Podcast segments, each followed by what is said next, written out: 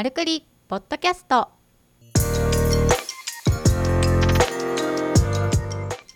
マルクリポッドキャストは医療ブランディングとホームページ制作を行う株式会社マルが配信しているポッドキャストです。開業医の院長とそこで働くスタッフさんたちから寄せられたお悩みをもとに医院経営のあるあるやマーケティングのコツお役立ち情報組織運営の失敗例などをお届けする音声プログラムです。皆さんこんにちは。株式会社マルの鎌形です。島田です。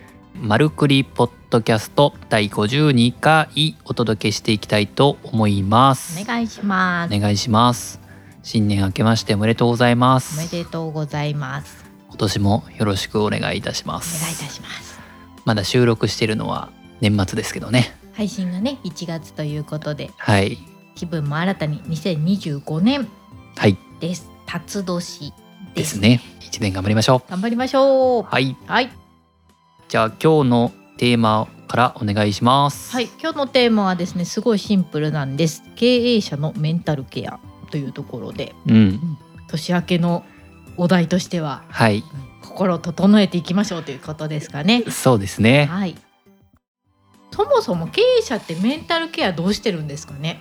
うん。すごい大事なことだと思うんですけどうね、ん意外と無視してやってる人のが多いかなっていう印象はまあありますかね。構ってられないっていうか自分を後回しにしてまず目の前のことやるぞっていう方の方が多いなっていう印象はありますね。そうですね。ですがねちょっとここ最近いろんな経営者のメンタルヘルス問題を耳にすることがありまして丸としては。うん。ちょっとここも触れていきたいなというところそうがですね。背景ですかね。そうですね、はい、まあ、なかなか表に出しづらいしスタッフさんだったり場合によっては奥様にも言えない。うん。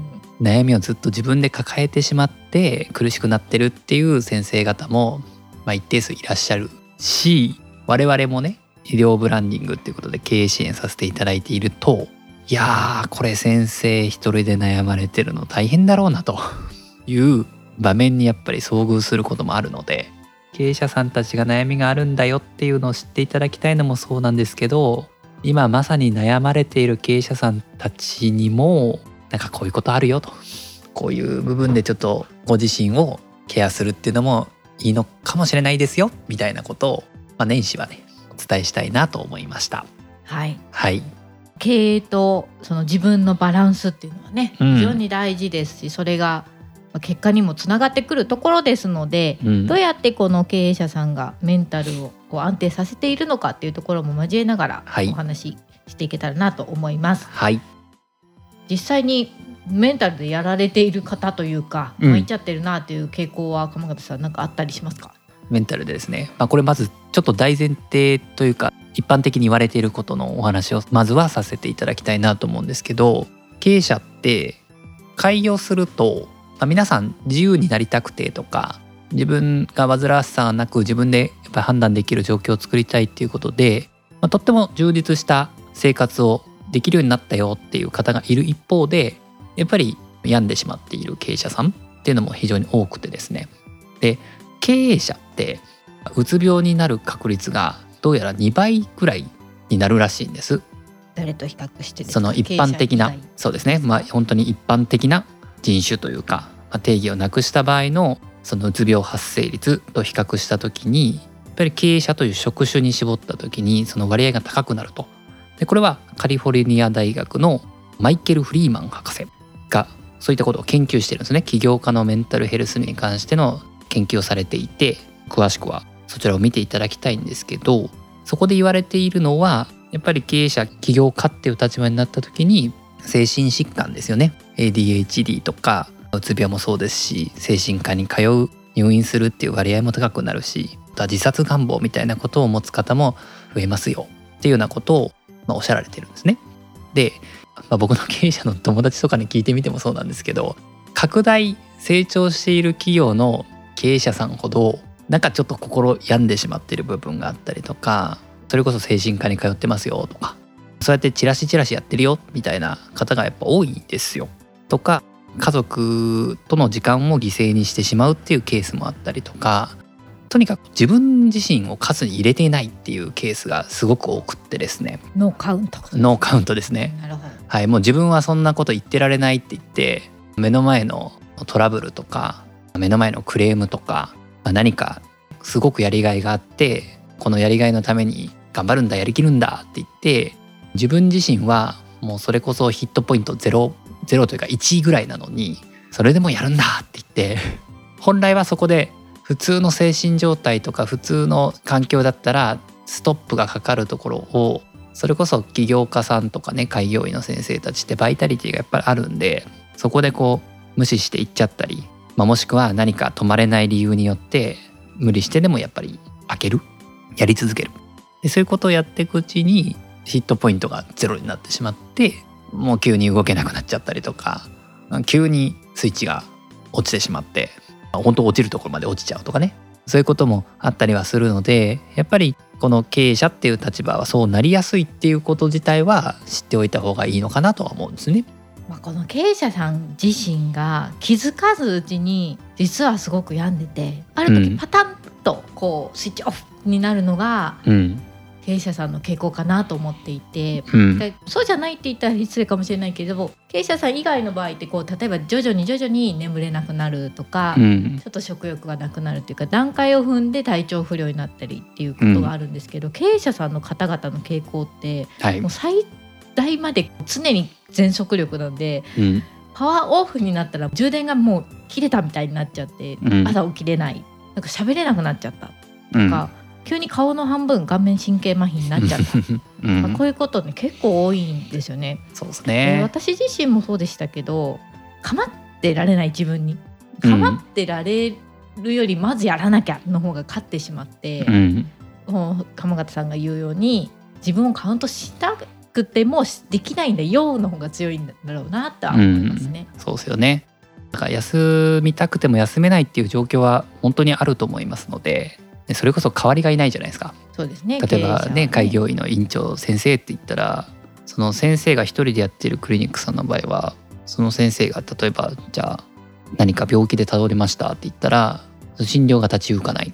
診療が立ち行かないっていうことは売り上げが上がらない。売り上げが上がらないっていうことはじゃあ今いる人件費とかね、まあ、借金があったら借金をどうするんだとか、まあ、そんな話にもなってくるのでいざ何かトラブルが起きた時にやっぱり自分が休めないその辺も結構ね経営者さんが落ち込んでいってしまうというか心の不調を感じてしまう要因はそういったところもあるのかなとは思いますね。鎌形さんどうしてるんですか？メンタルケア。僕はこれ苦手だったんですよ。メンタルケア。メンタルケア。はい、だから僕結構ヒットポイントゼロになるまでやっちゃうタイプ。でそれこそね前職で本当に丸を創業する手前の時にも一回やってますんでゼロね。ゼロになるまでちょっとやり続けちゃったらなぜだかその自分の感情とは別に涙が止まらないみたいなね、まあ、そんな環境になっちゃったりしたので僕すごい苦手だと思いますこういうこのケース。うんその経験がじゃあ生きてるわけですね今。まあ生きている。うん。まあわかります。その 先生方が今無理してるんだろうなとか。うん。ああ今何か言えない何かがあるんだろうなとか溜め込んでらっしゃるんだろうなっていうのは言葉には出ないんだけどやっぱり表情とか間とかそういったもので人よりは多分気づけるのではなかろうかとは思うんですけどで僕苦手だったんですけど今何やってるかっていうと第三者の人にやっぱり話聞いてもらってます。カウンセリングみたいなまあカウンセリングに近いですかね。病院とかじゃなくってもう本当に第三者のそういう危機戦みたいな。そうですねだんだんこう人が変わってはいるんですけど僕の場合はやっぱり僕も経営者っていう立場なんで経営のことを、まあ、実際やってきた人やっている人で僕よりも少し経験値がありあんまり押し付けないというか、まあ、ただただ僕の話を聞いてくださる方に定期的に目的ないですよ。あでも漠然とこういう不安があるんですとかまあこういうふうに思ってるんですよねとかっていうことだけ聞いてもらっててそれをやっぱりやるようになってからはだいぶ安定しますね。聞いてもらうとどうなるんですか気持ちが？なんでしょうね、まあ、自分で話すことによって客観的に見れるっていうのもそうですし話せない内容をただ話せる場所があるっていうだけで全然違います。大きいですよね。はいこと私質問しといてなんですけど夫婦だから言えないことってあったりするじゃないですか。まあそうです気使ね。ってうんとかスタッフのことはもちろん社内では言えないですしう、んそういうことですよね。そうですね。だから関係性によっては夫婦の中で何でも言い合えるっていうこともありだとは思うんですけど僕らも夫婦も結構いろんなことを話してきている夫婦であり夫婦経営者でもありなんですけどやっぱちょっとね難しいんですよね。途中までは何でも話せる関係もいいかなと思ったんですけどなんか最近私妻としての立場で言うと妻は妻の悩みがあるから妻は妻で言った方がいいんだなって思いました。そその夫婦で言うとやっぱ情熱的に頑張ってる夫う、うんパートナーの姿を見ると否定とかあんまりできないですもん、そうだよね。うんこれ言ったらもう潰れちゃうからな応援するしかないよなでもそれダメだよなって思ってても、うん、頑張ってるもんな。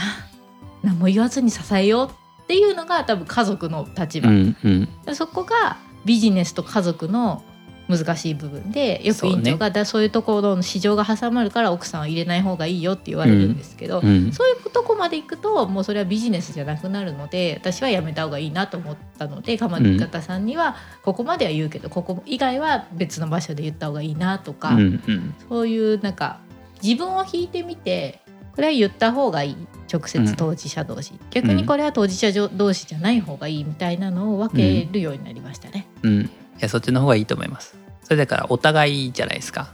夫婦っていう関係性だったら言えることとやっぱり経営者っていう立場だから言えることあとは言わなきゃいけないことみたいのが全然違うからそうだから誰かに本当に利害関係のない誰かに聞いていただくみたいな場所が、まあ、一定その経営者だったり経営幹部とかになったらねやっぱりあった方がいいと思いますよね。最初は鎌形島田も一人のそのコンサルというかコーチングする人にうん。同じ場で3人でこう話してたんですけど、セッションうん。みたいな形で、うん。やっぱ相手が言うことに引っ張られたりとか気使ったりしますもんね。うん。そのあこうやって考えるんだ。いい気づきもあればやっぱそこにあそう捉えるんだっていうのもあって本当の思いっていうのは多分言えてなかったなとは思っていて。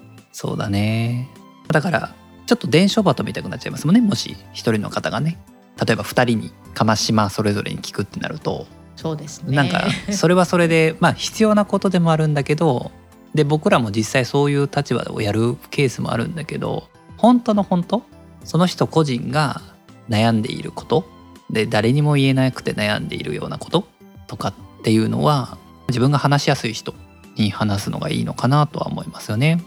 自分に合う人をまず見つけるですね今回のうんヘルスケアの一つ目としては。そうですそね。の聞いてほしいタイプの先生もいればうん経営者の方もいればそうアドバイスをしてくれるのが好きな人もいるとうん思うので、うんうん自分がどういうタイプの相手だとうん、心が整理されるというか落ち着くのかっていうのを知るのは大事かもしれないですね。そうですね。それは本当そうです。あとはまあこのテーマでいくと経営者さんたちが何で心の不調を出してるかみたいなのをちょっと話していきたいんですけど何がありますか？うんやっぱ人のことかなって思いますね。うん。その人っていうのも労務関係の中でも社労士さんに言えない部分、うん。社労士さんとかだと例えば就業規則を整えてほしいとかうん。労働条件こうしたいとかっていうそういうのは言えるんですけどそのうん。人間関係のいざこざうんの院長が関われない部分うんに悩まされてる方は多いんだろうなっていうのも思いますしそれをうん。誰かにも言いづらいから自分で抱えてしまって悩む。うん。うん。し私も結構それで悩みましたね。うんかといってこれといって手段を求めてもどうなんだろうっていうモヤモヤがあったりとか、ううん。ん。そうね。人間関係は多いかもしれないですね売り上げが上がらないとかうん。販路が広がらないとかっていうのは多分そういった新規の、ね、マーケティングを見直すとかそういうことがあって、うん。何かしらこうルールにのっとればある程度軌道には乗りやすいんですけど、うん。対人ってなるともうそれこそうまくいかなくてうん。一人でっていうよりかはそれを仲間でとかって解決できる方法を作っていかないとうん。厳しいなってうん。長く続く会社働く場所を続けるには。って思いました。そうですねこの辺は難しいですよね経営者としては学んできたことをスタッフと一緒に盛り上げてやっていきたいって思うけどスタッフの立場からするとちょっとそれは重たすぎるようなのかちょっとそこまでは協力できないですよみたいな差があったりすることもあるじゃないですかそういう時結構落ち込む様子が垣間見えますね先生たちのうん。あなんか僕はもっとこうしたいんだけどなかなか伝わらないなとかもしくはもうちょっとこう僕の熱量に近い人はいないのかなみたいな寂しさだったりとか難しいんですけどね。実際先生はもう人生をかけて変わりがないというか替えが利かない状態で挑戦している人と言ってしまえばいくらでも転職はできる中でたまたま一緒にやろうって思ってきた人のモチベーションっていうのはやっぱ全然違うからしょうがないんだけどその辺に孤独さを感じるてる先生も多いなっていう気はしますね。ねえ贅沢な悩みって言ったらそうかもしれないですけどまず所属してくれてるだけでありがたいけどそこにプラスアルファの要求を重ねているので、うん。そこを「あ院長のためなら頑張ります」って思う人なのか、うん。院長が考えるんでいいんじゃないですか？私たちはそれに従うだけなんでうん。なるかは、やっぱそこの組織づくりによるところでうん。悲しくもあるけど自分の力量なんですよね。まあそうですうね。ん、もうそれはすごい自分も痛感していてうん。うんだよねって 認めざるを得ないあそう返ってくるよねそういう答えだよねってなった時に、じゃあどうやってそれを立て直すかってなった時にメンタルヘルスに揺られてしまうと今日のお題であるうん。そこに感情が揺れて揺れてへこんでへこんでもう何もやる気にならないならないようにしないといけないなとそうですね。大事なことは。うん。そうね。揺れちゃうからね。そうね。だって100%帰ってくれる人なんていないですも。うんん。こうしたいよって言ったら「いいやいいですね委員長やりましょう もうついてきますよ」って、うん。いる方の方が少ない。そうですね。そういうところですかね。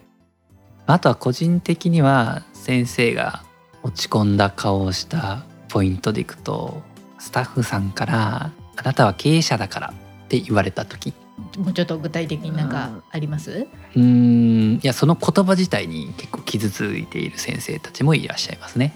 スタッフさんたちからすると別に意図なくなんですよ。まあ、いや経営者なんだから、ね、違くて当たり前じゃないですか。って例えばですよ。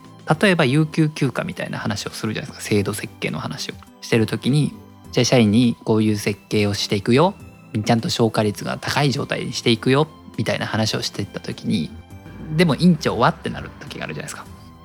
うんだから院長は当然経営者だから別ですよとかね、うん、なんか別に悪意がなく言ってるんですよ。悪意がなくいや経営者なんだからそんなんなくて当たり前じゃないですかみたいな。でもそれ聞いてる方からするとあそっか別なんだ。って言ってそうなんですよ事実は。事実はそうなんだけどやっぱりそういったところにもそうだよねって別だよねみたいな 寂しさを感じてる人もいるし、まあ、僕もそういうタイプだから。あそうなんですね。うん、全然気にしなかった私だって違うよって思ってしまう、うん、でもそれは人の捉え方じゃないですか。そう。うん、だからそういうことを話せないじゃないですか。うん。じゃあ今のポイントを僕が島に相談できるかってできないじゃないしないですね、ですか。うん、でも僕はそれが気になる。例えばね、まあ、そういう部分で心の変化があるみたいなことってやっぱ言えないじゃないですか。そうですね。とかね。まあ、そういう弱さを出せる場所っていうのがどこかにないとね。うん潰れちゃう人は潰れちゃいますし、うん、そこでね整理した方がいい時っていうのを逃してしまうかもしれないですね。そうですね。うん。まあまあそういう人間関係以外にもねいろんな将来的に経営者っていう立場で、まあ開業医の先生とかだと横つながりとかすごい多いからじゃあ横の先生たちと比べてどうなんだみたいな風に考え始めちゃってきつくなっちゃってる先生とかもいるし、うん。うん、自分は自分なんですけどねその人の魅力があってその人なりの経営の仕方みたいのもあるからそれはそれでオンリーワンを追求していったらいいんだけどそうはならないケースというか周りの雑音みたいなこととかもあるのでそういう時に悩んだりしますよね。そうですねうん悩まれて苦しいってなってしまう前に何かね、うんそこに気づくきっかけがあるといいですね。そうですね。まあでもとにかくいろんな悩みがあるとは思うんですけどそれをこうちょっとでも外に相談できる方がいらっしゃればそういう人たちにまずは本当に客観的に話を聞いていただくみたいなこともとても大事なのかなと思います。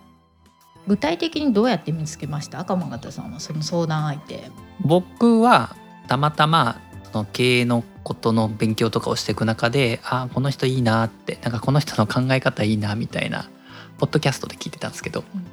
あこの人なんかすごい捉え方がいいなとかあ全然落ち着けないんだなとかっていう興味が湧いた人たちがいてその人に経営相談っていう形でお話を聞きましたね。自分からそのポッドキャストになんかダイレクトメッセージとかを送ったってことですか？たまたまね経営相談を始めるみたいな。あそのポッドキャストの人が、そう。そうそうそう。でそれに応募したって感じですか？そうですね。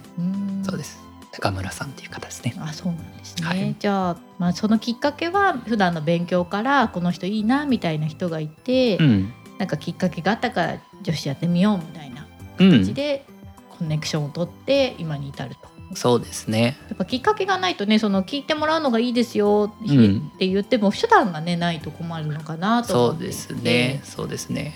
まあいろいろ試してみるのもいいかもしれないですね。僕も多分ね過去にどのぐらいですかね。そんなに数は多くないんですけど3人ぐらい多分お話を聞いていただくポジションでその時の悩みによってやっぱり変わってきた部分もあるんですけど向き不向きもあるので話聞いていただいてて僕の場合はすごく話をずっと聞いてくださる方が合ってましたけど場合によってはねちょっとこうフィードバック多めに欲しいみたいなね先生もいるかもしれないですしその辺は実際にそのセッションやってみないとわからない部分もあるので何人か試していただくのもいいかな。そうですね。鴨方さんは何かの会にも入ってましたしね、はい。それ、が合う人もいますし。まあそうですね。そうですね。いろんなものがあると思いますので自分に合った方法でそのうん。心が安定する方法っていうのをうん。選ぶといいのかなっていうところですかね。そうですね。まあでもね本当にね実感としてそういう本当に合う人第三者で利害関係がなくでも自分のことを分かってくれるような人がいるとなんかね何でもできそうな気がします、いいですね。うん、そういう気持ちにはなれると思メンターみたいなポジションですかね。うそうですね。そうです。本当にメンターっていうポジションで海外とかだと多いらしいですね。メンターつけて経営者のほとんどがメンターつけるっていうようなことで。日本だとねまだまだ経営者自身を整えるみたいなね役目の人ってまだまだ少ないんだろうけどやってみるとねいやーこれないとちょっときついなっていう感じになります。なると思います。そういった出しどころがあるって大事ですね。うんと思います。まあそこに、まあ、頼りきりになるわけではなくいい関係であるっていうのが非常に大事ですもんね。そうですね。本当にそうです。言ってしまえば海洋クリニックさんのやっぱり大多数のなんでしょうね将来を決めるのって。もちろんスタッフさんでもあるんですけど先生の力めちゃくちゃ大きいんで先生がモチベーションというか気力がゼロになっちゃったらもう終わりじゃないですか。資金繰りがいくらキャッシュフロー的にも余裕があったとしても先生がもうこの仕事も全然やる気出ないわとかね。あもう職場に行くのも嫌だとかね。もう閉じたいとかってなったらもうそれで終わりじゃないですか。事業が何、ね、立ち行かないっていう状況にもなるからまあだから本当に先生自身がどういうことに悩んでいてとかどういうところで疲れを感じているのかとか今後どういう風になったらハッピーなのかとか逆に今持ってるもので捨てれるものは何なのかとかなんかそういうことを考える時間っていうのもすごく大事なのかなと思います。年始ですのではい。一旦心の整理整頓からぜはい。ひ始めていただきまして、はい。良い一年のスタートとなりますようにはい。ポッドキャストで一緒に歩んでいけたらと思います。はい。今日もありがとうございました。はいありがとうございました。今日のポッドキャストはいかがでしたか？番組では株式会社マルへのご質問をお待ちしております。株式会社マルのホームページにあるフォームよりお申し込みください。URL は www.magoya.jp マル名古屋 .jp です。それでは皆さんまたお耳にかかりましょう。ごきげんよう。さようなら。